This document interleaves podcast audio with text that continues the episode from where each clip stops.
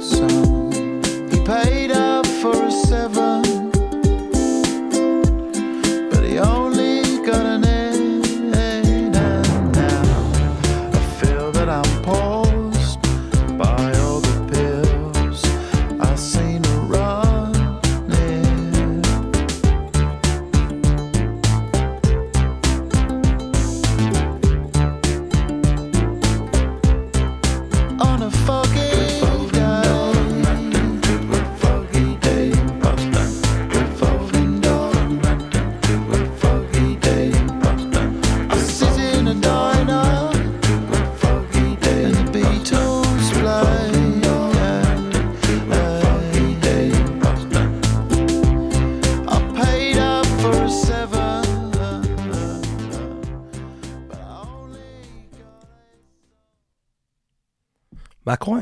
היי ניב, מה קורה, גיא? הכל מעולה. אורן, לו אורן. נכון, אורן. זה הבעיה עם השם שלך, יש לך שתי שמות פרטיים, כאילו. אני עונה אורן לשנייה. ג- אני עונה לשנייה. אתה רגיל לזה, אתה אומר, אה? כן. וואי, איזה פתיחה מיוחדת. כן, אה, שמענו את Revolving Doors של, אה, מתוך האלבום The Fall של הגורילס, Mm. והסיבה שהבאתי את השיר הזה ואת האלבום הזה, אה, לא בהכרח בגלל שאני כל כך אה, פריק של הגורילס, אלא בגלל שהאלבום הזה הוא אלבום מיוחד, וזה בעצם אה, אלבום שהופק כולו באייפד.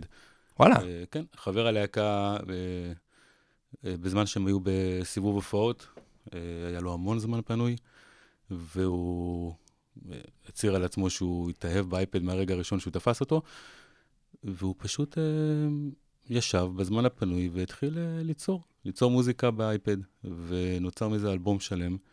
אגב, בלא לא הרבה זמן, הוא עושה את זה די, די מהר, וזה היה כבר בשנת 2010. וכבר עבר עשור, כן. והאייפד, אה, אייפד פה. והאייפד פה, והוא כבר התקדם המון, אה, אז רק, רק לחשוב, כאילו רק לחשוב מה האפשרויות. אה, והוא לא היחידי, האמת היא שיש המון אומנים שהיום משתמשים באייפד, גם אם זה כמקור השראה וגם אם זה כלי לעבודה מוזיקלית מהמם. ולעריכה. מעניין. טוב, אז אנחנו נדבר על, על כל זה גם, נגיד רגע גם שלום לכולם. היי, מה שלומכם? אתם ברוכים השבים או הבאים לפודקאסט פרסונה, כאן ניב מורגנשטרן, ואני כאן עם אורן גיא. איזה. כיף שאתה פה. Um, אורן הוא מורה למוזיקה בבית ספר יגאל אלון בנתניה, ועושה עוד uh, הרבה מאוד דברים, ואני רוצה, ככה דיברנו על זה גם קצת מקודם, שנדבר לנו קצת על לימודי המוזיקה בבית ספר, ואני יודע שאתה עושה המון דברים, הנה, נתת כאן לנו ככה טיזר טוב סביב העולם של החיבור של uh, טכנולוגיה, טכנולוגיה ומוזיקה. אני אשמח גם שננסה איפה שאפשר לתת פה גם רעיונות קצת למורים, בין אם זה מורים בעולם המוזיקה, בין אם זה מורים בכלל אולי, כל מורה או מורה יכולים להכניס את, ה, את התחום המוזיקלי uh, פנימה. אבל לפני הכל, רגע, בכל זאת איזה מילה רקע עליך, ממתי אתה מנגן? על מה אתה מנגן? אז זהו, אה, האמת היא שאני, את הקשר שלי למוזיקה התחלתי די מאוחר. אוקיי. בסביבות גיל 17 אה, תפסתי גיטרה פעם ראשונה. מהמם. אה, החלטתי שאני רוצה לנגן בגיטרה. אה, השגתי לעצמי איזה גיטרה. למה? אה, אני שמעתי איזשהו אלבום, אה, זה היה בזמנו מטאליקה, ונורא התחברתי אליו, ויום אחד ישבתי עם חברים בכנרת, ואיזה חבר ניגן את אה, אה, הפתיחה של, אה, של אחד השירים שם, וראיתי אותו מנגן את זה עם יד אחת, ואמרתי, אה, איזה מגניב, אני גם רוצה לנגן. כן. וניסיתי לנגן, כמובן שלא לא. הצלחתי. אה, ואז החלטתי שאני רוצה, והשגתי גיטרה מאח של חבר שנטש אותה. ניסיתי לסדר אותה, זה לא הלך כל כך. אה, הצגתי קצת לאבא שלי, זה לקח אה, כמה חודשים, אבל בסוף קיבלתי גיטרה חשמלית, אה, מגניב. וזה היה טוב, כי יכולתי לכוון אותה. בהתחלה לא היה לי מושג בכלל איך לעבוד עם הגיטרה. וזהו, והתחלתי ללמוד, אה, ולמדתי לבד. וואלה, אה, איך כן. למדת לבד? אה, המון שעות. הייתי לומד מהאינטרנט, Mm. שהאינטרנט היה אז נורא איטי, אבל כן. הוא היה. חוברות, חברים, פשוט לימדתי את עצמי, כל, כל מקור אפשרי שמצאתי. וזהו, והלך לי מעולה, והלך לי. מצוין, והתקדמתי מאוד מאוד מהר, והתאהבתי בגיטרה. הייתי מבלה שעות, אני זוכר שבתקופה שאחרי, בסיום הלימודים בין י"ב לצבא, הייתי מתעורר בבוקר, ובערב הייתי בועט את עצמי מהגיטרה בשביל לצאת ולנשום קצת אוויר, כי וואלה. פשוט הייתי יושב ש... שעות ומנגן. שעות, שעות. אה, ומתי קרה הרגע, אני כאילו כזה קצת מקפיץ אותנו קדימה, מתי קרה הרגע שבו החלטת שאתה רוצה לקחת את הדבר הזה ולהעביר אותו הלאה? אז זהו, אז, אז התגייסתי לצבא, ובצבא, אה, כשהגעתי לבסיס קבע שלי, אז הגיטרה הגיעה איתי, הייתי בצפון, מקום מלא השראה, ישבתי שם והייתי מנגן בגיטרה כל הזמן עם אוקיי. חברים, ו... והמשכתי ללמד את עצמי. אוקיי. והתחלתי לנסות להיכנס לעולם התיאורטי קצת של המוזיקה. מהמם. אני זוכר שהייתי לוקח דפים והייתי אה, מצייר ותרשימים, הייתי מנסה לפענח את הסולמות מוזיקליים כמו, ש, כמו שמפענחים, אה, לא יודע, איזה חידה, או וואלה. כתב סתרים, או סודוקו. רגע, אבל ישבת גם עם ספרים נגיד, או דרך האינטרנט חיפשת את זה? לא או היו לי ספרים, היית... לא. אוקיי. לא היו לי ספרים של תיאוריה, פשוט ישבתי עם המעט ידע שהיה לי, שלקחתי מהאינטרנט ומפה ומשם. אה, אז לא היה אינטרנט כאילו מהמם. זמין, בצבא לא היה לי אינטרנט, היה לי כן. את האינטרנט בבית. ו... והתחלתי, התחלתי פשוט לרשום ולכתוב ולנסות לפענח סולמות ולהתאמן, והרגשתי תקוע. אוקיי. אה, ואז אה, יום אחד אה, הלכתי לקניון בקריית שמונה, והלכתי לחנות דיסקים שהייתה שם, שנורא אהבתי להיכנס לשם, וראיתי פתק של מורה לגיטרה. אמרתי, אה, מגניב, אני אלך ללמוד אצל מורה גיטרה, והוא יעזור לי. והתקשרתי, זה היה בחור שקראו לו שי נאוס, אוקיי. אה, שהיום הוא כבר שי נאור, ונפגשנו, וניגענו, ראינו אולי שלושה, ארבעה שיעורים נפגשנו. אה, וזה מהר מאוד עבר הלאה. זאת אומרת, שי, אה, בעצם הפסקנו כבר להיות מורה ותלמיד, התחלנו להיות חברים, אה. והתחלנו לנגן. שי הוא אומן יוצר, והוא גם מורה, אגב, והתחלנו להופיע. פשוט התחלתם להופיע ביחד. התחלנו להופיע ביחד, מגניב. וזהו. כשהשתחררתי מהצבא, נורא רציתי ללכת וללמוד מוזיקה. לא היו הרבה אפשרויות. אה, היה רימון ו... אה, לצורך העניין היה את רימון. ולהמשיך לבד לפענח סולמות. כן, והייתי אצלם, הייתי ברימון, אה, זה היה נחמד, אבל זה היה לימודים מאוד מאוד יקרים. אה, ושי המליץ לי לבדוק במכללת לוינסקי, אוקיי. מכללת לוינסקי לחינוך. הוא טוב. למד שמה, זאת אומרת, הלכת לשם ללמוד לא בשביל ללמד מוזיקה, אלא כי רצית ללמוד מוזיקה לעצמך. רציתי ללמוד מוזיקה. לא רצית להיות מורה למוזיקה. לא. אוקיי. אה, וזהו, וזה היה הרבה יותר זול. אוקיי. אה, בואנה, זה אחלה האק. כן. זה אחלה האק. כאילו, אתה אומר, אני רוצה ללמוד מוזיקה, איפה נלמד במחיר גם שהוא סביר? יאללה, לוינסקי, אז נלמד גם קצת אה, תיאוריות בדיוק, זה- היה- הרבה יותר זול, יכולתי. לשלם את זה מהפיקדון שנתיים ראשונות. מעולה. אה, וזהו, והלכתי לשם למבחנים, כמובן, אני בא בלי שום ידע תיאורטי, ולא למדתי, לא הייתי במגמה למוזיקה. ונכנסתי והייתי ב... ישבתי מול המנהלת, אז קראו לה שולה, ועוד אה, אחת המורות שם, והם שאלו אותי כל מיני שאלות. אה, לא, לא, לא היה לי יותר מדי מה לפרט להן, כן. חוץ מהעובדה שאני מנגן בגיטרה, ואני אוהב מוזיקה. ואני רוצה ללמוד מוזיקה. והם ביקשו ממני לנגן להם אה, כמה קטעים, וניגנתי, וכנראה שזה הספיק להם. זה היה good enough. כן, והם קיבלו אותי ללימודים, ובשמחה רבה התחלתי מכינה ונכנסתי ללימודים. אה, שם, קודם כל קיבלתי את כל מה שרציתי מבחינה מוזיקלית. היו שם אה, צוות של מורים מדהימים, המערכת הייתה עמוסה, עם המון המון המון שיעורים, גם, אה, גם בתחום ההוראה, אבל גם בתחום, בתחום המוזיקלי. נורא, נורא נהניתי שמה. ו... מה מה לומדים בכלל בלימודי, כאילו, חינוך ומוזיקה? המון מוזיקה. חינוך מוזיקלי? לומד- כן, לימודי חינוך מוזיקלי, לומדים המון מוזיקה, קודם כל בשביל אה, לבסס אה, תיאוריה. אה, יכול לתת דוגמה בכותרות? כאילו, מה זה אומר ללמוד מוזיקה? יושבים כל היום ושומעים גורילאז? לא, אז יש, שיעורים של אה, תיאוריה מוזיקלית, שזה אוקיי. משולב בדרך כלל עם פיתוח שמיעה. אה, איך עושים את זה? איך מפתחים שמיעה? איך מפתחים שמיעה. אה, יושבים עם מורה בחדר ומתחילים אה, על בסיס התיאוריה, על בסיס התיאוריה של המוזיקה המערבית, מהמם. מתחילים אה, לעבוד ו- ולומדים סולמות ולומדים מרווחים, והמורה מנגן לך איזה מרווח ואתה צריך לזהות אותו. בשבילי זה היה, זה היה היסטרי, זאת אומרת, אני לא, לא כל כך הבנתי מה מדברים איתי. זה נורא סקרן אותי, נורא כן. התלהבתי, אבל, אבל אה, בזמן שתלמידים לידי היו עושים את זה בצ'יק צ'אק, אני כאילו... לקח לך מלא זמן? כן, מה, וואלה. כאילו, מה, איך, איך, בכלל, איך בכלל אמורים לעשות את זה? מה מה זה אה. רק מרווח וסולמות? מה- מה מה- מה זה אומר? מרווח זה מרווח בין צלילים, זאת אומרת, אה, בין כל צליל, הרי לצלילים, לצליל יש גובה. אחד אוקיי. המאפיינים של צליל זה גובה.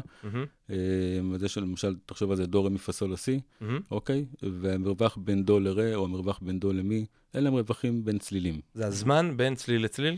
כאילו? המרווח, המרחק, המרחק בתדר למעשה, אוקיי. אוקיי? אה, אז זהו, אז כשמנגנים לך, אז, אז יש מרווחים, מרווחים של טרצות וקטינטות וסקונדות, וכשמנגנים איזשהו מרווח, אה, אתה כמוזיקאי, האמת היא שכל אחד יכול לזהות את זה. מהמם. וגם ילדים, הניסיון שלי, אה, יכולים לעשות את זה, אם רק נותנים להם את ההכוונה הנכונה, הם יעשו את זה. זה לא, זה לא, זה לא משהו שהוא בשמיים. אוקיי, אז אתה בלימודים, אתה לומד מרווחים, צלילים, סולמות. מרווחים, ואז- הרמוניה, אקורדים וכולי. ו- ואיפה מגיע הרגע שאתה, כאילו, שאתה מוותר על ההק, כאילו, ואתה אומר, וואי, לא בא לי רק ללמוד את זה בשביל המוזיקה, אלא בא לי גם ללמד, כאילו, בכיתה. המון שנים אחרי, זאת אומרת, אני נמצא, קודם כל, קודם כל גיליתי, שם כשהתחלתי, אמרנו, יש המון המון שיעורים שעוסקים במוזיקה. אה, אבל יש גם את התחום שעוסק בהוראה, ונכנסים גם לבתי ספר, ומדברים הוראה אה, וחינוך, ו... ויש לנו התנסויות שאנחנו נכנסים לכיתות ו... ומלמדים, עושים אה, פרזנטציות כאלה, אה, ושם גיליתי שאני בעצם טוב בזה. אוקיי. ושאני גם אוהב את זה. וזה הולך נחמד וזה לא רע לי. עדיין, עדיין אני לא רואה את עצמי כמורה. מהמם.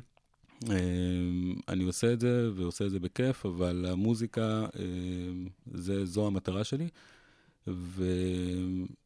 והלימודים הם לימודים מאוד עמוסים. הם אוקיי. מאוד מאוד עמוסים. המון המון שיעורים בכל מהמם. סמסטר. אה, המון, כל, כל התחום של המוזיקה זה שיעורים של מיומנות, שזה דורש המון עבודה בבית. עוד תרגול. ותרגול, אה, כל התחום של ההוראה, שצריך לבנות מערכים ודברים כאלה, זה גם לוקח המון זמן. לימודים מאוד אינטנסיביים, ואני מסיים שנה ראשונה, ומסיים שנה שנייה, אה, עם הלשון בחוץ ממש, ואז אני זוכר שאני יושב במדשאות שם מחוץ למכללה, ואני מסתכל במערכת של, אה, של שנה ג', ואני אומר, לא, אני הולך לחדר של המנהלת, אני נכנס אליה ואני אומר לה שאני לא ממשיך שנה הבאה. די. למה? כי לא, כי, כי הרגשתי שזה מספיק, הרגשתי שקיבלתי את כל מה שרציתי מבחינה מוזיקלית. אני עדיין, אה, בזמנו המון המון ביקורת על אה, מערכת החינוך ו- וכל מיני דברים כאלה, ואני לא, פשוט לא רואה את עצמי שם. מה שעניין אותי זה המוזיקה. אגב, אני, כשהתחלתי לנגן, אה, אני כבר מיד התחלתי ליצור. זאת אומרת, זה בין הדברים הראשונים שעשיתי, התחלתי לכתוב שירים. מהמם. אה, וזה מה שרציתי לעשות. רציתי להתעסק במוזיקה, רציתי לנגן, רציתי להופיע, רציתי אה, אה, ליצור. לא בהכרח בשביל ללכת ולהתפרסם, פשוט, נהנית מזה. כן, פשוט זה היה לי כן. כיף. וזהו, ועזבתי את הלימודים אוקיי. אה, אחרי שנתיים. מה, היא אמרה לך משהו? כמובן שהיא שאלה למה ו- ו- וכולי. אבל זה הרגיש לך כאילו, וואי, למה, חבל, אתה צריך להיות פה, או שזה כזה... כן, כן, בהחלט. אוקיי, סבבה. בהחלט, בהחלט. אה, זיהתה משהו ב... זיהתה בך משהו. לא, אני חושב שמעבר לזה שהיא זיהתה בי משהו, אני חושב שהם, אתה יודע, נלחמים שם על תלמידים, על סטודנטים. אוקיי. לא, זה לא, זה לא מובן מאליו שאנשים באים מהמם. ללמוד, בטח לא חינוך והוראה. כן. אה, וזהו, ואני אה, יוצא מהלימודים מהמם. וממשיך להתעסק במוזיקה, אה, ככה לאורך כמה שנים.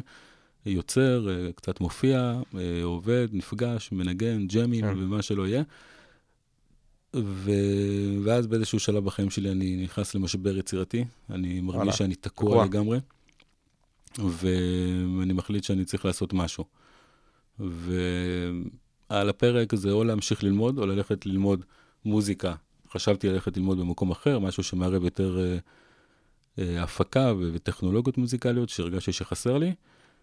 ו- או, או ללכת לכיוונים אחרים, פשוט לא ידעתי מה לעשות. מהמם. אז אמרתי, טוב, אני אסע לטייל, אה, ואז אני אחליט. אוקיי. אז קניתי כרטיס למרכז אמריקה, וטסתי, ולא חזרתי ללמוד. אוקיי. טיילתי, מהמם. אה, טיילתי המון זמן, אה, וכשחזרתי לארץ, אה, הרגשתי ש... שהמשבר הזה לא, לא עבר עדיין. אתה עדיין במחסום. אני עדיין במחסום, אני מהמם. עדיין במשבר יצירתי, אני עדיין לא, לא יודע לאן אני רוצה לקחת את עצמי, והחלטתי לחתוך, אה, לחתוך לכיוון אחר לגמרי. אוקיי. אה, הכיוון הוא? אה, פשוט התחלתי, לה, אה, התחלתי לעבוד בדברים אחרים, ו... ואז הגיעה איזושהי הזדמנות כזאת, שאיזה בית קפה שפשט רגל, מהמם. והחלטתי לקחת אותו. תשאל אותי למה? אין שום סיבה אין הגיונית סיבה. בעולם. מעולם לא באתי מהתחום. זה, זה, זה לא... אבל לקחתי, ו... והפכתי את המקום למסעדה, הכנסתי איתי אוקיי. שותפה, והייתי ארבע שנים במסעדה. ניהלתי מסעדה. מעולה. ובוא בוא רגע ברשותך, כי, כי אני ממש רוצה גם שנגיע אחרי זה גם למקומות של הטכנולוגיה ושל החיבור, אבל אני רוצה לפני זה להבין את ה... איך התחלת בללמד בבית ספר מוזיקה, כאילו איך זה נראה כשהתחלת ללמד אז זהו? אז, אז בשנה השלישית, ב- בשנה השלישית שהייתי במסעדה, אה, כשאני חתכתי לגמרי, אני אמרתי, אני עוזב את המוזיקה, כן. ואני רוצה לראות אם זה עדיין בוער בי, אם כן. אני עדיין רוצה. וזה בער. מהמם. ובשנה השלישית כבר הרגשתי שאני חייב אה, לחזור לעשות חזרה. עם זה משהו, וחזרתי ללווינסקי, אוקיי. ואמרתי להם, אה, היי, בוא נסגור את אני הלימודים." פה, אני רוצה להמשיך ללמוד, אני רוצה לסגור את התואר שלי. ואמרו לי, וואי, איזה מזל שבאת, כי בדיוק עכשיו זה השנה האחרונה שאתה יכול לעשות את זה. וואו. ולווינסקי זה בית חם, הם קיבלו Mhm. אותי שם בזרועות פתוחות, ונכנסתי וסיימתי את התואר. אה, ו...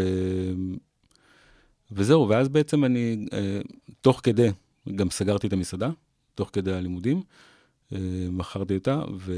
והחלטתי שאני אני פה. זה המקום שלי וזה מה שאני הולך לעשות. ו... וזהו, ולמעשה בשנה האחרונה ללימודים בלווינסקי, לתואר, אה, התחלתי אה, לעבוד בבתי ספר. אוקיי. אה, אז מה קורה? בוא נדבר רגע על לימודי מוזיקה בבית ספר. מה, איך נראה הדבר הזה שנקרא לימודי מוזיקה בבית ספר? אתה נכנס לבית ספר, אתה מורה, מה, מה אתה עושה? איך נראית שנה? איך אתה מתכנן את עצמך מראש? מה חומר הלימודים? אני יכול לדבר על עצמי, אני יכול להגיד לך באופן כללי איך נראה מורה למוזיקה באופן כללי. מורה למוזיקה עושה מה שהוא רוצה.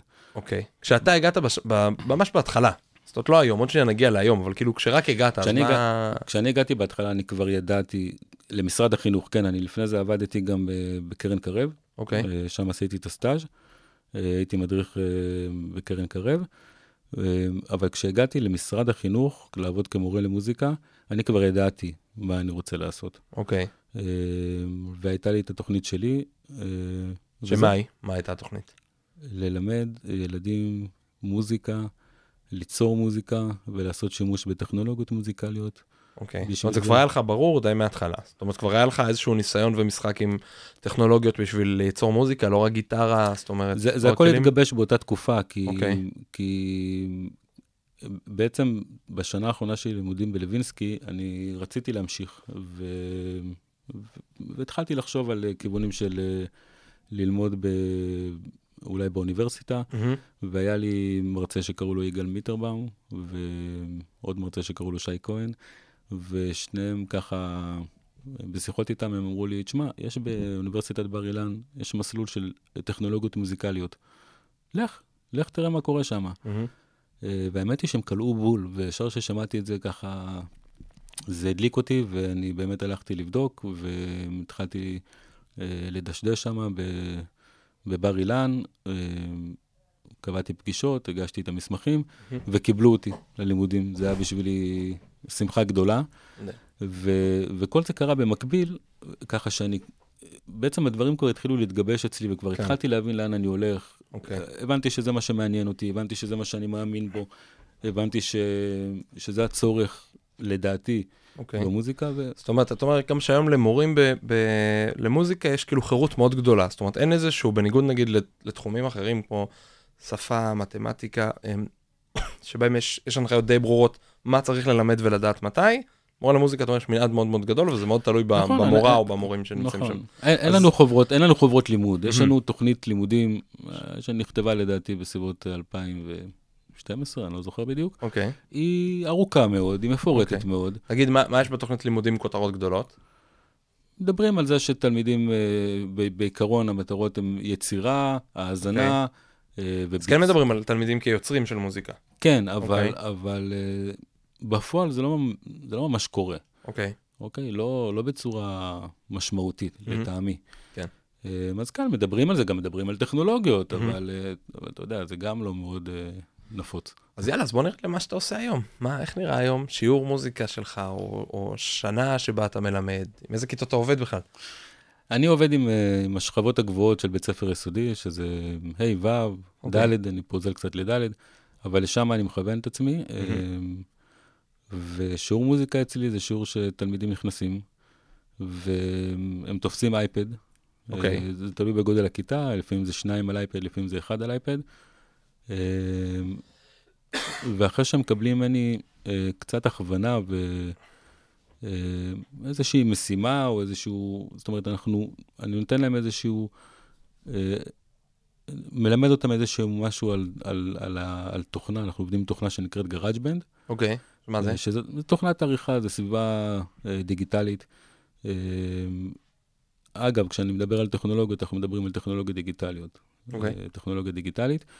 אה, אז, אז אני נותן להם איזשהו, איזושהי משימה קטנה ו- ומריץ אותם, והם יושבים בכיתה עם אוזניות, ואתה רואה ילדים יושבים באוזניות עם האייפד, לא יודע. ומתחילים אה, לעשות דברים. אוקיי. ואני עובר... עכשיו, זה בין- GarageBand זה תוכנה ליצירה, נכון? של מוזיקה. כן, GarageBand זה תוכנת הקלטה ועריכה מוזיקלית. אה, זה בעצם אה, האחות הקטנה של תוכנה גדולה יותר שנקראת Logic, אוקיי. של אה, אפל, והם לקחו את, ה, את התוכנה הזאת ובעצם אה, עשו אותה הרבה יותר מופשטת, הרבה יותר מונגשת. היא לא פשוטה, אוקיי. אבל היא, היא הרבה יותר נגישה, היא, ה- ה- היא מאוד ויזואלית, היא מאוד כיפית. זאת אומרת, ילדים בכיתה ה'-ו' קולטים אותה. כאילו, הם לא צריכים המון הנחיה. לגמרי. היא היא תוכנה, היא תוכנה מדהימה. צריך... תוכנה אה, חינמית? היא תוכנה חינמית למי שיש לו אפל. אה, אוקיי. זאת אומרת, אם יש לך מחשב או אייפד או אייפון, אז יש לך את התוכנה הזאת. אה, זה בפנים או שאתה מוריד אותה פשוט. כן. אוקיי. ומה, אבל איך הם, אוקיי, אז זה היום. כאילו, זאת אומרת, היום הילדים יודעים כבר להיכנס ואתה מנחה אותם, אבל איך, מה, מה הם עושים שם? כאילו, אני בטוח שגם אני אכנס אני אתחיל לשחק, אבל איך אני מכניס את זה משהו, יש משהו יותר מונחה, או מה? תראה, אני, המטרות שלי הן כאלה. המטרות שלי הן קודם כל ללמד אותם איך להשתמש בסביבה הדיגיטלית הזאת. אוקיי. אה, ו- ולצד שני, גם ללמד אותם מרכיבים מוזיקליים. זאת אומרת, מה שעושים בכל שיעור מוזיקה, רגיל. אז אין לנו מושג, אז מה עושים בשיעור מוזיקה רגיל? אני לא יודע, אני, אני אספר לך, אני אספר לך על שיעור מוזיקה שלי כילד, אמרתי לך את זה אתמול בחצי מילה כן, את החוויה שלי. אז אני ב, ב, ביסודי, במוזיקה, אז uh, למדתי חלילית. דרך אגב, גיליתי למה לומדים חלילית בבית ספר, אתה יודע למה? ספר לי. אז חקרתי את זה, זה התחיל מארצות הברית, מישהו בשם אה, קרל אורף, שהוא היה מלחין אה, גרמני, נכון. שהוא מאוד רצה אה, להכניס את, ה, את אהבת המוזיקה לתוך בתי הספר, ואז התחילו לייצר חליליות מפלסטיק זול, אז היה נורא זול להכניס את זה, וזה כלי שהוא יחסית פשוט, אתה צריך רק לדעת קצת קצב כאילו בשביל לנגן עליו, ככה לפחות, אה, ככה במחקר שלי דיברו על זה, אז, ו... אז הוא יחסית פשוט ללמד אותו, אז הוא אמר בוא נכניס את הדבר הזה לכל בתי הספר בארצות הברית, וככה לאט לאט אה, אנשים יאהבו את המוזיקה, ומשם מאהבה למוזיקה הם יעברו לדברים מתקדמים יותר. ופשוט לדעתי בארץ אה, העתיקו את הרעיון הזה, ולכן, דרך אגב, עד היום גם לומדים חללית בבתי ספר, כבר לא? כשאני הייתי קטן ככה. זה. כן.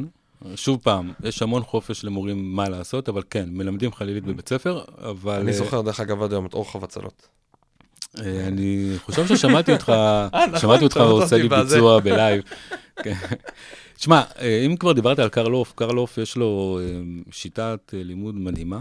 אוקיי. אה, וחלילית היא חתיכה קטנה בתוך הדבר הזה.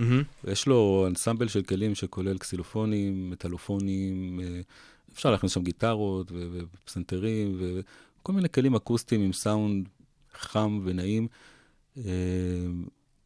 בתי ספר אה, לא, לא, אין להם תקציב לעשות את הדברים האלה. זאת אומרת, אוקיי. לקנות טקסילופונים וטלפונים וכל אלה, זה, זה, עלויות גבוהות. זה די יקר.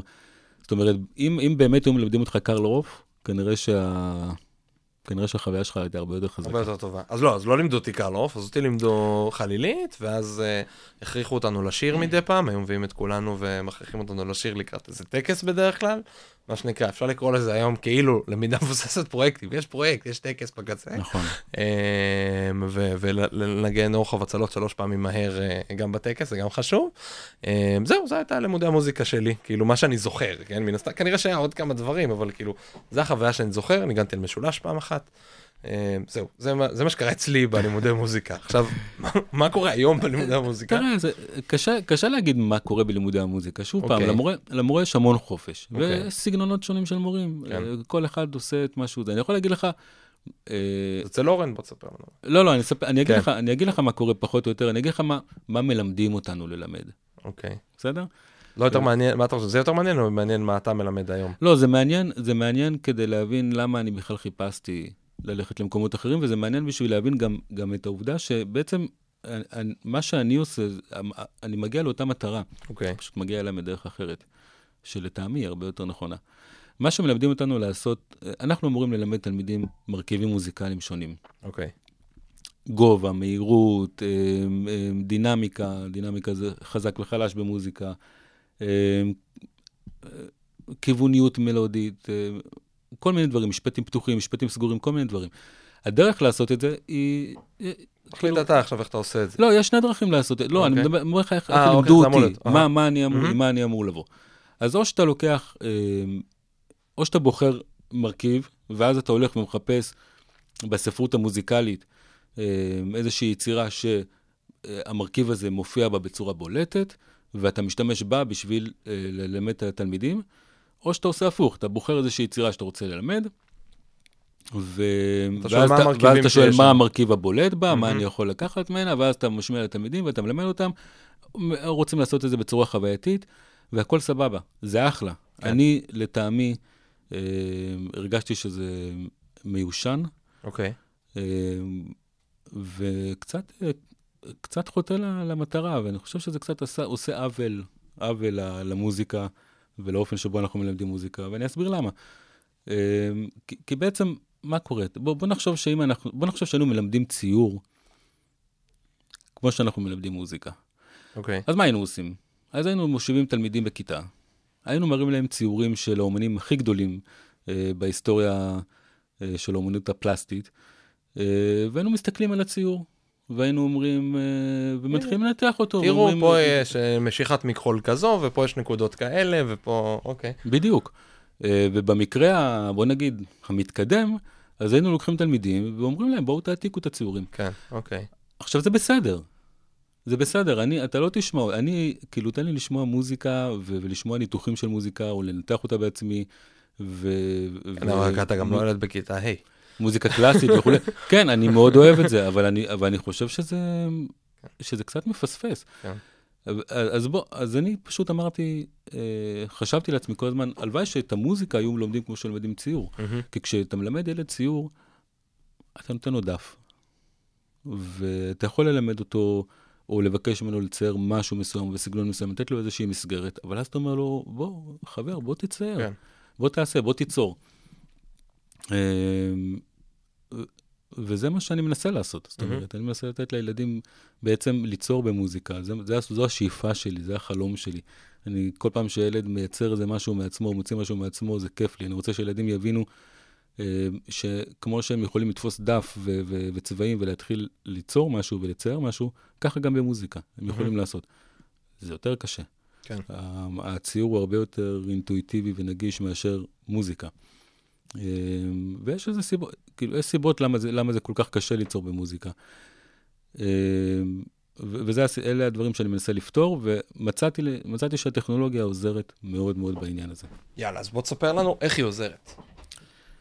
אה, איך, איך נראה, אני יודע שזה קשה, אבל בואו ננסה עכשיו לרדת ממש למקום פרקטי. אני עכשיו מורה למוזיקה, אני, אני מקשיבה לך, אמ, ואני אומרת, וואלה, בואנה מגניב, כי אני באמת, מה אני עושה? אני מקשיבה עם התלמידים שלי לדברים, ואנחנו מנגנים קצת רוחב הצלות בחליל. יואו, אני מה זה, עכשיו מרגיש רע, אני כאילו השטחתי את כל הלימודי מוזיקה, וברור לי שקורים דברים מדהימים, אז, אה, אז, אז, אז קורים דברים עליהם דברים מדהימים, אבל אנחנו נשאר עם הסטיגמה בשביל הדוגמה.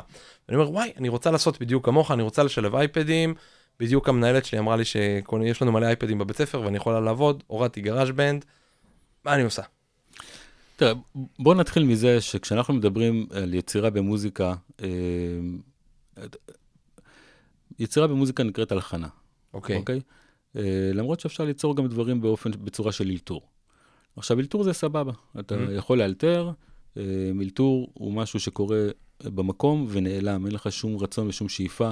לשמר ל- אותו. ל- לשמר אותו, בדיוק, לתעד אותו, או לחזור עליו. מהמם. והלחנה זה משהו שאתה כן רוצה לחזור אליו. כש- כשאתה מלחין, אז אתה באיזשהו אופן צריך גם לתעד את הדבר הזה. אוקיי. אז מה שעשו לאורך כאילו. מאות שנים זה לכתוב, מהמם. לכתוב בתווים. אה, והטכנולוגיה נותנת לנו פתרון אחר, שזה להקליט. אוקיי. אוקיי? ואם אנחנו מדברים על תוכנת עריכה, אז אה, מוזיקלית, אז זה לא רק שאתה יכול להקליט, אתה גם יכול לעשות מניפולציה בזמן. אנחנו יודעים שמוזיקה זה, זה, זה משהו שחי בזמן. אוקיי. אוקיי, זה לא כמו ציור שאתה מצייר, אתה שם אותו, והנה הוא יעמוד לך פה אה, לאורך ימים ו- ושנים. כן. מוזיקה, אתה ביצעת אותה, וזהו, היא נעלמת. היא מתרחשת במימד של הזמן. ובתוכנות עריכה אנחנו יכולים להתחיל לעשות מניפולציות בזמן. מה זה אומר? אנחנו יכולים להתחיל ללכת אחורה וקדימה בזמן, לתקן, לשנות, לעשות, ובעצם להלחין, בעצם כן. ליצור מוזיקה אה, ולתעד אותה, לתעד אותה אוקיי. בהקלטה. אז זה כבר איזשהו יתרון אה, גדול בדרך ליצירה, אוקיי? תגיד, שאלה, הצעה, רעי... ש... לא יודע. אנחנו יכולים לעשות את זה תוך כדי ונעבוד עם אייפד? ואז ניצור משהו ואולי אז ישמעו אותנו גם? או שזה יהיה מורכב בטח, מדי? אנחנו גם, בטח, אנחנו יכולים לעשות הכל אוקיי. עם האייפד. אנחנו עוד מעט נעשה. אה, מעבר לזה, אה, תראה, כשאתה, תלמידים לומדים, לומדים היום בבית ספר לנגן בכלים, אוקיי. אוקיי? זה יכול להיות חלילית שלומדים אה, בדרך כלל בפורום של כיתה שלמה, כולם יש חלילית וכולם מנגנים, זיופים נוראיים, אבל עושים את זה. אה, וזה יכול להיות אה, במסגרות אחרות, שתלמידים יוצאים לשיעורים בקבוצות קטנות יותר, לומדים בעיקר כלי נשיפה. אה, אתה לא תמצא תלמידים שלומדים אה, פסנתר, גיטרה, אני לפעמים רואה כל מיני מורים לגיטרה נכנסים במסגרות כאלה ואחרות, זה בדרך כלל יהיה פרטני או בקבוצות קטנות של שניים עד שלושה. אה,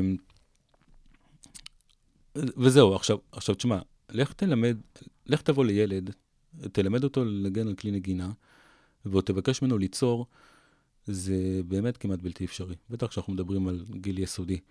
אה, מהסיבה הפשוטה שצריך צריך מיומנות, והילד בהתחלה צריך לרכוש את המיומנות, והוא לומד צליל אחרי צליל, וההפקה של הצליל, ואיך להפיק אותו נכון ויפה, והדברים האלה לוקחים זמן. מהמם. אז הוא יכול ליצור. אגב, אני גם, גם, גם לזה יש לי פתרונות. זאת אומרת, אני לא כולי בתוך הדיגיטל, אני גם, גם אוהב ומתעסק גם בצד האקוסטי, וגם לזה יש פתרונות, אבל זה קשה, אוקיי. זה קשה. אה, באייפד זה הרבה יותר קל. אוקיי? זה לא אומר שזה פשוט. אה, אני כבר גיליתי דרך התלמידים שלי שמה שנראה לי פשוט, בסוף כן. הוא לא כזה פשוט. כן. אבל, אבל זה הרבה יותר קל, אוקיי? אה, אני יכול... אז יאללה, אתה מלמד אותי? אני אלמד אותך. יאללה. יש, יש. מה היה שווה לקום בבוקר? תראה, אם אנחנו... רגע, אני אני אגביר אותנו? אז יש לנו את המוזיקה עוד ברקע. כן, זה גם נחמד. אותה. טוב, אנחנו נכנסים ל... לתוכנה ש... התוכנה העיקרית שאני עובד איתה, אבל לא רק, וגם חשוב לי לציין שהגראז' בן תוכנה נהדרת, ששם אני מבסס את רוב, ה... את רוב ההוראה שלי, אבל אני הרבה פעמים יוצא ממנה והולך למקומות אחרים, וגם בדברים שאני מפתח, ברעיונות שאני מפתח לאייפד, הרבה פעמים אפשר ליישם אותם בתוכנות אחרות. אוקיי. אה, אה, ו- ויש גם, אה, יש כל מיני כלים שהם מעבר לתוכנות עריכה, אפילו משחקים. אה, שיש להם ערך מאוד גדול. אבל אנחנו נמצאים ב GarageBand, וכשאני נכנס ל GarageBand אני יכול אה, לפתוח אה, פרויקט חדש, ולצורך העניין אני אה, בוחר אה, בתופים. אוקיי. אני אוהב טופים. אה, ואני אני מקייל את, ה, את התוכנה, הילדים שלי כבר יודעים לעשות את זה. אני בוחר uh, כמה תיבות מוזיקליות אני רוצה, ואני בוחר מה הטמפו שאני רוצה. אה, אז זאת אומרת, אתה צריך ללמד את הילדים מה זה תיבה מוזיקלית, נכון? כן, אני מלמד אותם אה, בלי, בלי יותר מדי להיכנס לזה לעומק. אז מה גם- אתה אומר להם בהתחלה? תבחרו תיבה מוזיקלית, לא יודע, אני לא יודע. לא, לא, לא. אני פשוט מראה להם איך לעשות את זה, אני מסביר אוקיי. להם את זה ב- בצורה מאוד מאוד פשוטה. אה, תראה, גם, זה גם אחד היתרונות של ה... קודם כל, האייפד מחובר למסך, למקרן, והם רואים... אז הם רואים את כל מה שאתה אז עושה. הם רואים את מה שאני עושה. בלייב. ו- ויש איזה יתרון גדול, כי תחשוב על זה שמוזיקה זה, זה משהו שהוא כן, הוא, הוא לא ויזואלי. נכון, ומאוד מאוד מאוד מאוד. קשה, כשאתה מדבר עם תלמידים על תיבות וזה, זה מאוד כן. מאוד קשה. אבל באייפד הם רואים את זה.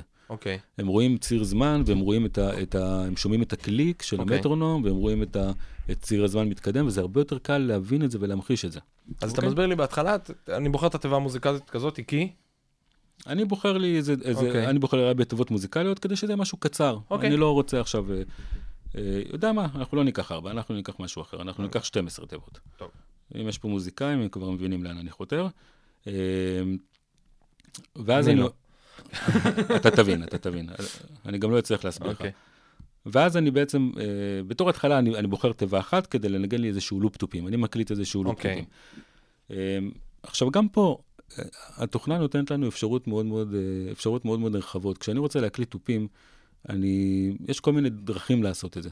כן. אה, דרכים נפלאות, מהמם. שמופיעות רק ב- בכלים הדיגיטליים, אה, והן נותנות לתלמיד הזדמנות קודם כל להצליח, לעשות משהו שאחרת הוא היה צריך קצת, לה, קצת יותר להתאמן עליו עד שהוא היה מצליח לעשות את זה נורמלי.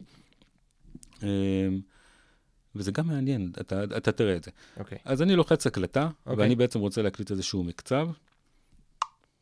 אז אני מקבל ארבע קליקים ואני מתחיל.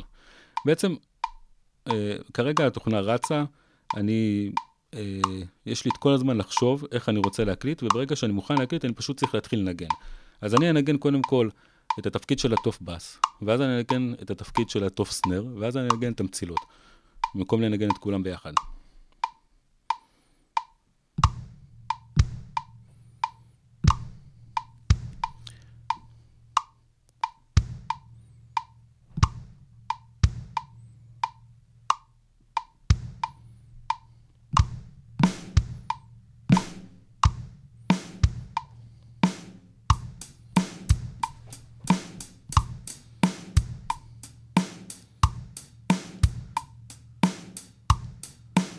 וזהו, יש לנו לופ תופים.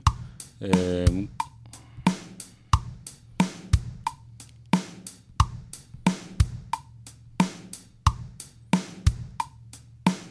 הם לא רואים את זה, אבל יוצר את הכל במקום. אני מייצר את הכל במקום. ואחרי שהכנסתי לופ תופים, אני פשוט יכול ללכת ולפתוח ערוץ נוסף אה, בתוכנה. לצורך העניין, אני אקח גיטרה בס. אוקיי. אה, אז עכשיו הלופ תופים הזה נמצא ברקע שם מאחורה הלופ בתוכנה. תופים נמצא לי מעולה. ערוץ. יש לי ערוץ של תופים, אוקיי. ואני עכשיו לוקח איזושהי גיטרה בס, אני בוחר איזשהו, יש לי כל מיני אפשרויות. אגב, זה יכול להיות אה, גם אה, בס אה, אלקטרוני, או, או קונטרבס, או גיטרות אה, בס. שונות, וכל גיטרה יהיה לה את הסאונד שלה, ויהיה לה את, את המקצבים שלה. ואני, אה, יש אפשרות שנקראת Autoplay. אוקיי. אה, והאוטופליי זה אומר שהגיטרה מנגנת לבד איזשהו מקצב. אוקיי? אז אני בוחר לי איזשהו... אתה בוחר איזשהו מקצב כבר שהוא קיים. מקצב, כאילו, כן, אני יכול לשמוע אותו. אה,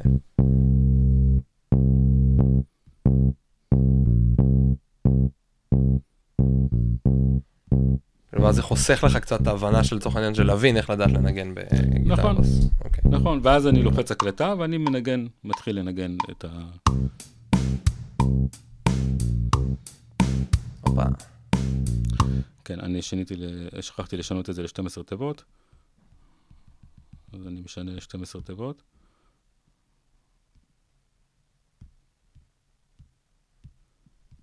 טק, טק, טק, טק, טק. זה הבעיה- זה הבעיה שאנחנו בפודקאסט. כן, אבל אנחנו במוזיקה, כן. אפשר לשמוע את. נכון. ואז אני מתחיל להקליט 12 תיבות.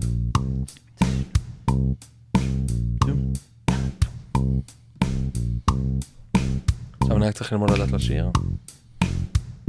שינית משהו, מה שינית? שיניתי אקורד. אוקיי.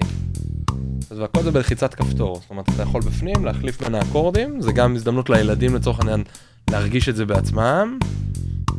זה גם מקליט ושומר את הכל, נכון? נכון, הכל מוקלט כרגע. אוקיי. בעצם, אה, אני חושב שזה באמת אחד המקרים, ההזדמנויות היחידות לתלמידים להתעסק ב- בכלל בעולם ההרמוני הזה, לנגן Mhm. אקורדים, לחשוב על אקורדים, לחשוב על הרמוניה, כי אחרת אה, אין להם את זה, כן. הם לא מקבלים את זה. אה, זה גם משהו שגיליתי תוך כדי עבודה, ואמרתי, וואי, איזה מדהים. בעצם, אני שמעתי את המילה הרמוניה בגיל כל כך מאוחר, בכלל, כאילו, אקורדים ודברים Mhm. כאלה. הילדים שלי כבר מנגנים עם אקורדים. אוקיי, אז אחרי שהוספנו את הבאס, אז אני יכול להתחיל להוסיף אה, גיטרה. אוקיי, אני נניח לצורך העניין, אני אקח איזושהי גיטרה. אה, אני גם, גם פה אני יכול לקחת, אה, לשים מצב של אוטופליי. אה, אני יכול לבחור לי איזשהו מקצב. אל תשכח 12 תיבות.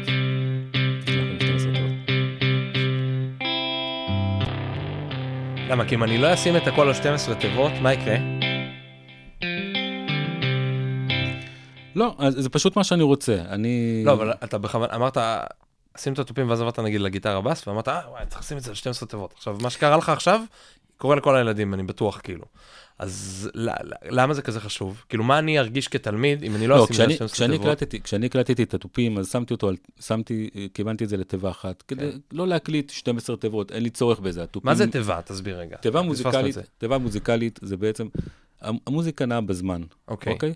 והזמן במוזיקה הוא לא זמן מוחלט, זאת אומרת, אני קובע מה המהירות שהזמן ירוץ. אוקיי. בסדר? אני, זה, זה, זה מה שאנחנו קוראים טמפו, מהמם. או ביט, או מהמם. פעמה, אוקיי?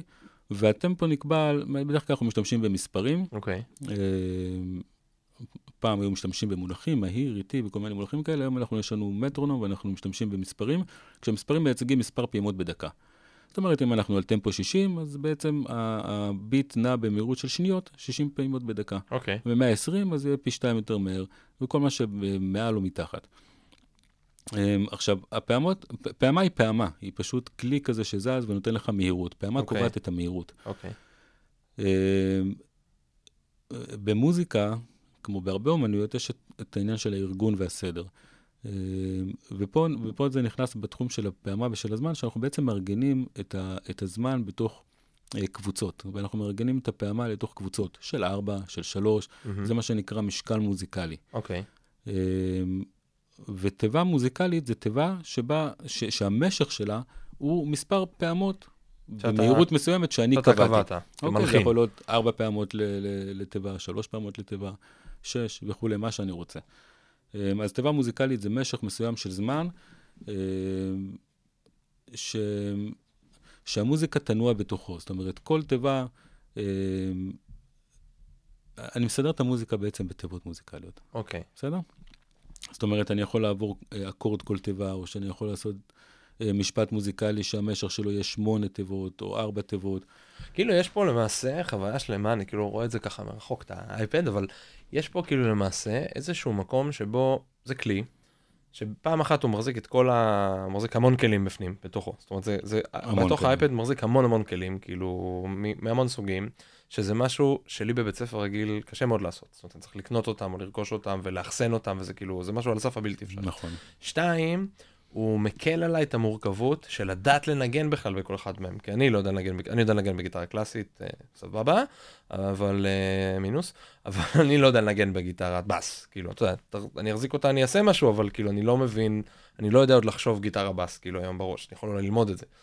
ו... ואתה אומר, אין, פעם, אין בעיה, תלחץ פה ואתה תקבל כבר את הטמפו כלשהו, עוד פעם, אם אני רוצה לחשוב בראש של להלחין איזושהי מוזיקה, זאת אומרת, לייצר משהו יש גדול פה, יותר. יש פה, התוכנה הזאת היא תוכנה מסועפת, ו, ובאמת אה, אפשר אה, שנים גדולות. לבלות. יש בה המון, המון המון כלים והמון אפשרויות. ובעצם התלמידים מקבלים הזדמנות גם להתעסק בהמון המון כלים, אה, לשמוע אותם, לשמוע אותם באיכות לא רעה בכלל. כן, זה לא, זה לא איכות אקוסטית. תשמע, לעולם, לעולם, לא לעולם, אבל יהיה מאוד מאוד קשה ל- להעביר דרך תוכנה כזאת את החוויה האקוסטית. החוויה האקוסטית היא חוויה ייחודית, אבל עדיין התלמידים אה, מתעסקים אה, בהמון המון כלים, יכולים לעבוד איתם וליצור איתם. הנגינה היא הרבה יותר אינטואיטיבית, היא לא מאוד קלה, זאת אומרת, כן. כן. זה עדיין מאתגר, אבל היא מאוד אינטואיטיבית, והתפיסה שלי אומרת שכשתלמידים אה, אה, אה, יתעסקו בדבר הזה, ואגב, יש פה, יש פה החוויה הסונורית, החוויה ש, שהם עוברים היא, היא מאוד חזקה, כן. ו, ויקרה להם מה שקורה להמון מוזיקאים. אה, שהם פשוט אה, ירצו לנגן על הכלים האלה. אדיר. זאת אומרת, אתה הולך הפוך, אתה אומר, אני אגרום להם לחוויית היצירה בצורה מאוד מאוד קלה ופשוטה, ואז זה ימשוך אותם, כאילו, עוד פעם, קצת קר לעוף לכיוון אחר. זאת אומרת, אני אתן להם את החוויה הזאת דרך הדיגיטל, שזה קל, פשוט, יחסית מהר מאוד אתה קולט את העניין, ואז דרך הדבר הזה הם יגידו, וואי, טוב, עכשיו אני רוצה להחזיק גיטרה בידיים. עכשיו אני רוצה להחזיק, כאילו, לא משנה, כן, כלי כזה או כן, אחר אני- בידיים. תשמע, אני די בטוח שתלמידים שלי היום, אחרי שלימדתי אותם להקליט אה, תופים, אני די בטוח שיש תלמידים שאם אני אשים אותם על מערכת תופים, יש מצב שהם יצליחו לנגן יצליחו אה, כבר לבד, אתה אומר, מקצב או שניים שלימדתי. אותם. כי, אוקיי. כי, כי העבודה עם האייפד היא מאוד, אה, היא, היא מאוד, היא עוזרת לפשט את כל הדבר הזה, ועוזרת, ועוזרת להבין את העיקרון שעומד מאחורי כן. הנגינה. עכשיו יש לי שאלה מעניינת. אה, אני, גם כילד הייתי אוהב ליצור מאוד, הייתי יוצר, לא זוכר באיזה תוכנה, הייתי אוהב גם לנגן, אבל הייתי גם אוהב ליצור, אני לא זוכר כבר איך קראו לתוכנה הזאת, דווקא כל מיני מוזיקה אלקטרונית, אז זה היה קטע, אז היה כל מיני תוכנות שאפשרו את זה. ו... אמ, ויש משהו, גם בתור מישהו שמנגן, יש לי כאילו קונגס בבית וגיטרות בבית, אז זה נורא נחמד, אבל זה הרבה יותר נחמד הרבה פעמים לנגן כמובן בלהקה. ובעצם, בקבוצה, ובעצם פה מה אתה עושה? אתה נותן גם לבן אדם יחיד לייצר להקה משלו, שמצד אחד זה ממש כיף ומגניב, כי אני קובע מה כל אחד עושה, אני חווה את זה, ואני תוך רגע, כמו שעשית פה, אני עושה את התופים, אני עושה את הגיטרה, אני עושה את הבאס, אני עושה את ה... לא משנה מה, היינו יכולים להמשיך פה עוד עשר כלים, והופה, יש לי תזמורת, ואני מוריד את זה וסוגר. רגע, נכון. רגע, אני רוצה להגיע לשאלה שלי, סלח לי. השאלה שלי היא כזו, איך אתה, דרך הדבר הזה, לא אה, אה, אה, גורם רגע לסוליסטיות לקרות, איך אתה מייצר את השיתופי פעולה גם ביניהם? כי בעצם כל אחד עם אייפד הוא עולם ומלואו. אני אענה לך בצורה מאוד פשוטה. אחד הדברים המגניבים שאני עושה, אני רק רוצה לציין רגע שמה שאמרת, העבודה הזאת של בן אדם שיושב עם עצמו ומייצר את המוזיקה עם עצמו, ובתוך, אה, עם האוזניות שלו, ובתוך האולפן הקטן שלו, זה מה שקורה היום בתעשייה, בסדר? כאילו היום, היום אנחנו שמה, זה מה שקורה, זה מה שמוזיקאים עושים. אה, היום אנחנו שומעים על, אה, על אה, פריחתו של המפיק המוזיקלי, כאילו זה, זה, זה כבר עשרות שנים פה, אבל בזמן האחרון זה הופך ונהיה אה, הרבה יותר אה, דומיננטי, כאילו כולנו שמענו את השם ג'ורדי, סתם לצורך העניין, אוקיי. אה, שהוא מפיק מוזיקלי שהפיק, שעבד עם סטטיק בבן אל, והילדים מכירים את השם שלו. אני בתור ילד לא שמעתי שמות של מפיקים מוזיקליים, אוקיי? אחרי זה, כשגדלתי וזה עניין אותי, אז... אבל, אבל העניין הזה של ההפקה המוזיקלית, שבן אדם שיושב בתוך האולפן שלו ומייצר, זה, זה מה שקורה היום. אבל בנגינה אתה הקבוצתית... ב- בעצם מלמד אותם יותר הפק... כאילו בראש שלך, מה שאתה אומר עכשיו, אתה מלמד אותם יותר קצת הפקה מוזיקלית מאשר, עוד פעם, כמו שפעם זה היה, בוא אנחנו תלמד לנגן. אנחנו לומדים יסודות של אוקיי. הפקה מוזיקלית, אוקיי. לחלוטין. יפה. אה, חשוב מאוד, אני חושב שזה כאילו... זה מה שקורה היום. מדהים. אה, זה לא טריוויאלי, אתה אומר את זה כאילו, לך זה טריוויאלי. זה ממש לא טריוויאלי. תשמע, לא- אני, אחד, אחד הדברים שגרמו לי ל, להבין שזה מה שצריך לעשות, כשהייתי ב, בלימודי המוזיקה שלי, ראיתי, ראיתי סטודנטים שעומדים לידי, שמוזיקאים מדהימים. אה, תשמע, הם מפחדים לגעת במחשב. וואלה. הם גם, או, או שהם פשוט מתוסכלים מזה שאין להם את הידע הזה ואין להם את הכלים, וזה לא... אבל היום זה כל כך פשוט, וזה כל כך זמין, ותחשוב, תחשוב, רק שנייה תחשוב, כן. על ילד שב, שעוד לפני גיל 10 מתעסק בתוכנות עריכה, בסביבות. דיגיטליות, אה, ב, לומד יסודות של הפקה, תחשוב כאילו לאן, לאן זה יכול לקחת אותו. לנגינה הקבוצתית, שאלת כן. אותי, אז כן, אז תשמע, יש לי, יש לי, אה, השנה עשיתי תזמורת אייפדים, אוקיי, אדיר. כן, שיש לנו תזמורת ש... שמונה בערך 12 ילדים שמנגנים על אה, כלי קשת. מהמם. אה, כל, הם מחולקים כמו בתזמורת, ממש כמו בתזמורת, יש את הקונטרבאס ויש את, ה... את. הצ'לו ואת הוויולות ואת הכינורות. ו... והם מנגנים, הם מנגנים ביחד כקבוצה. הם צריכים לעבור אה, אקורדים בקבוצה, אני מנצח עליהם, אני נותן להם את הקצב, הם צריכים לעבור, את, אה. לשנות את ההרמוניה, ב... ב... ב... לעבור מצליל לצליל ב... בקצב, ואנחנו מנגנים שירים, ו... ומשלבים את זה בשירת מקהלה. גם, יש לי גם מקהלה בבית ספר. אז, אה, אז התזמורת מנגנת, אה, אה, מנגנת את השיר, והמקהלה שרה. איזה יופי. ואגב, זה, זה, אני זוכר שב... האמת היא שזה קורה כל פעם ראשונה. כל פעם שיש, שנכנסים תלמידים לכיתה, אני לוקח, אגב, אני לוקח, כאילו, יש לי 12 אייפדים אה? בערך, ואני מחבר את כולם לתוך מיקסר, ואת המיקסר אני מחבר למערכת הגברה הלא משהו שנמצאת בבית ספר, אבל זה מספיק כדי שכשהילדים יבואו ופעם ראשונה יעבירו את האצבע על האייפד וישמעו את הקורד שנוצר מתוך אה, האוסף של כלי הקשת, אתה רואה את, ה, את, ה, את העיניים שלהם נפתחות ואתה רואה את ה... אתה, ממש יופי. יכול לראות את ההתפעלות שלהם. החוויה הזאת היא, חוויה מדהימה. והתלמידים בעצם מקבלים הזדמנות ממש להרגיש כמו נגנים בתזמורת. הם יושבים, הם מחולקים כמו תזמורת, הם, ו, וכל אחד יש לו את הכלי שלו. זו חוויה עצומה. אה, אז זה דרך אחת של נגינה קבוצתית. דרך נוספת זה הרכב של אייפדים שמנגנים לאו דווקא על כלים קלאסיים, אלא מנגנים אה, על כלים. זאת אומרת, יש מישהו שנגן על תופים ואחד על גיטרה, על פסנתר, על בס. שנה שעברה אה, עשיתי מופע בסוף שנה עם כיתות ו'. אה, לקחנו שיר של עידן רייכל, לצורך העניין, לפני שיגמר, והיינו חמישה נגנים. מהמם. היה מישהו על תופים, והיה פסנתר, והיה פסנתר נוסף שניגן אה, אה, סולו פסנתר כזה, מנגינה, אה, גיטרה ובאס, נכון? חמישה. חמישה כלים שעמדו על הבמה, חיברתי את כולם למערכת הגברה, זה היה מופע סוף שנה, זה אפילו מערכת הגברה רצינית ומכובדת, וכולם התחברו שם לתוך, ה, לתוך הקונסולה.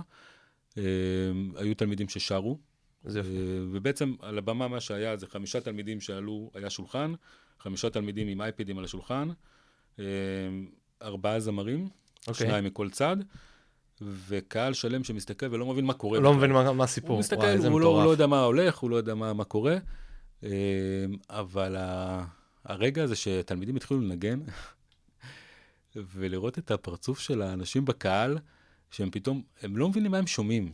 הם שומעים משהו עם סאונד מאוד מאוד איכותי.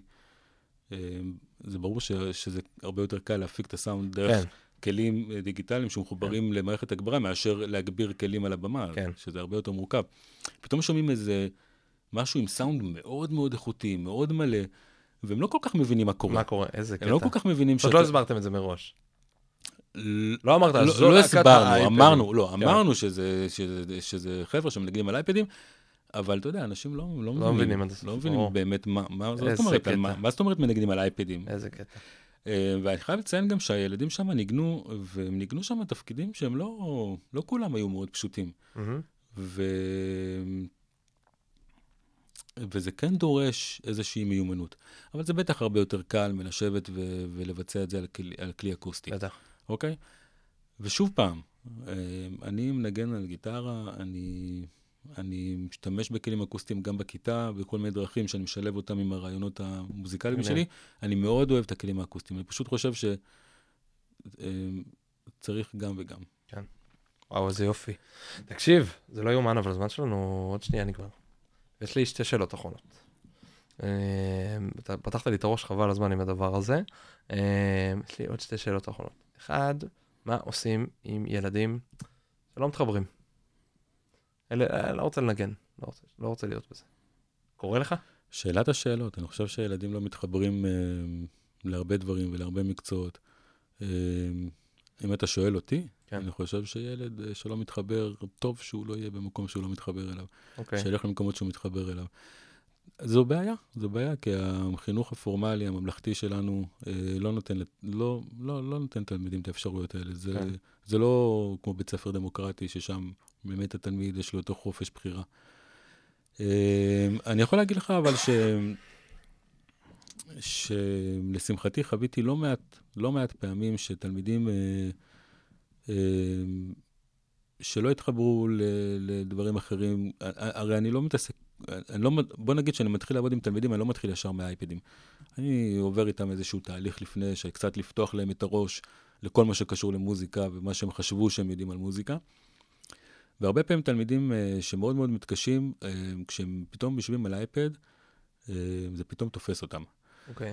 אה, אבל כן, קורים מצבים שתלמידים לא מתחברים. אה, אני יכול לתת להם דברים אחרים, אה, שגם הם קשורים לאייפד. זאת אומרת, הם עדיין יחזיקו את האייפד, אבל הם יעשו, אה, הם יכולים להתעסק במשחקים. אני יכול לתת להם כל מיני אה, דברים. למשל, נתתי לתלמיד אה, איזושהי משימה, לעשות איזושהי משימת חקר קטנה על מוזיקה, מוזיקה וכדורגל.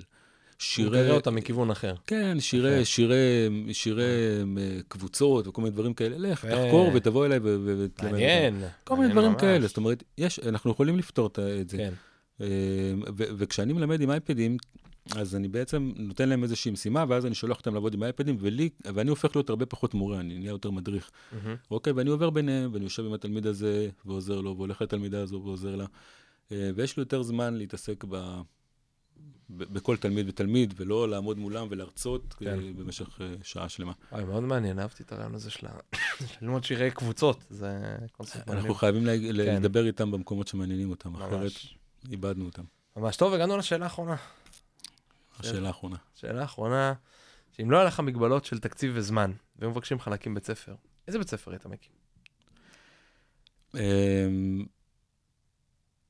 קודם כל, אני חושב שמגבלות ותקציב וזמן, זה, כאילו, מגבלות זה דבר חשוב. אני גם בתור מוזיקאי, אה, אה, אנחנו הרבה פעמים שמים לעצמנו מסגרות, אה, גם כדי לפרוץ אותן. זאת מהמם. אומרת, אני חושב שזה משהו שהוא חשוב, שהוא כן מנחה אותנו. תראה, אני, אני לא יודע, אני לא, אני אמנם מתעסק המון בחינוך, אבל אני לא מתיימר להיות אה, אה, מישהו שעכשיו יגיד אה, איך בית ספר צריך להיראות. אני מעדיף להישאר במקום שלי כרגע, כמורה למוזיקה. אה, אני, יצא לי לשמוע לא פעם את הפודקאסט שלך, ושמעתי אנשי חינוך שעולים פה, אה, ויש אנשים מדהימים. אני חושב, ש, חושב שהדבר האידיאלי מבחינתי היה שייתנו להם לעשות את מה שהם, את מה שהם יודעים לעשות. יש, יש פה אנשים עם חזון מדהים, ואני חושב שכדאי לתת להם.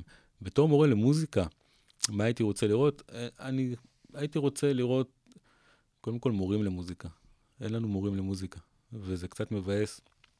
אה, אני חושב ש...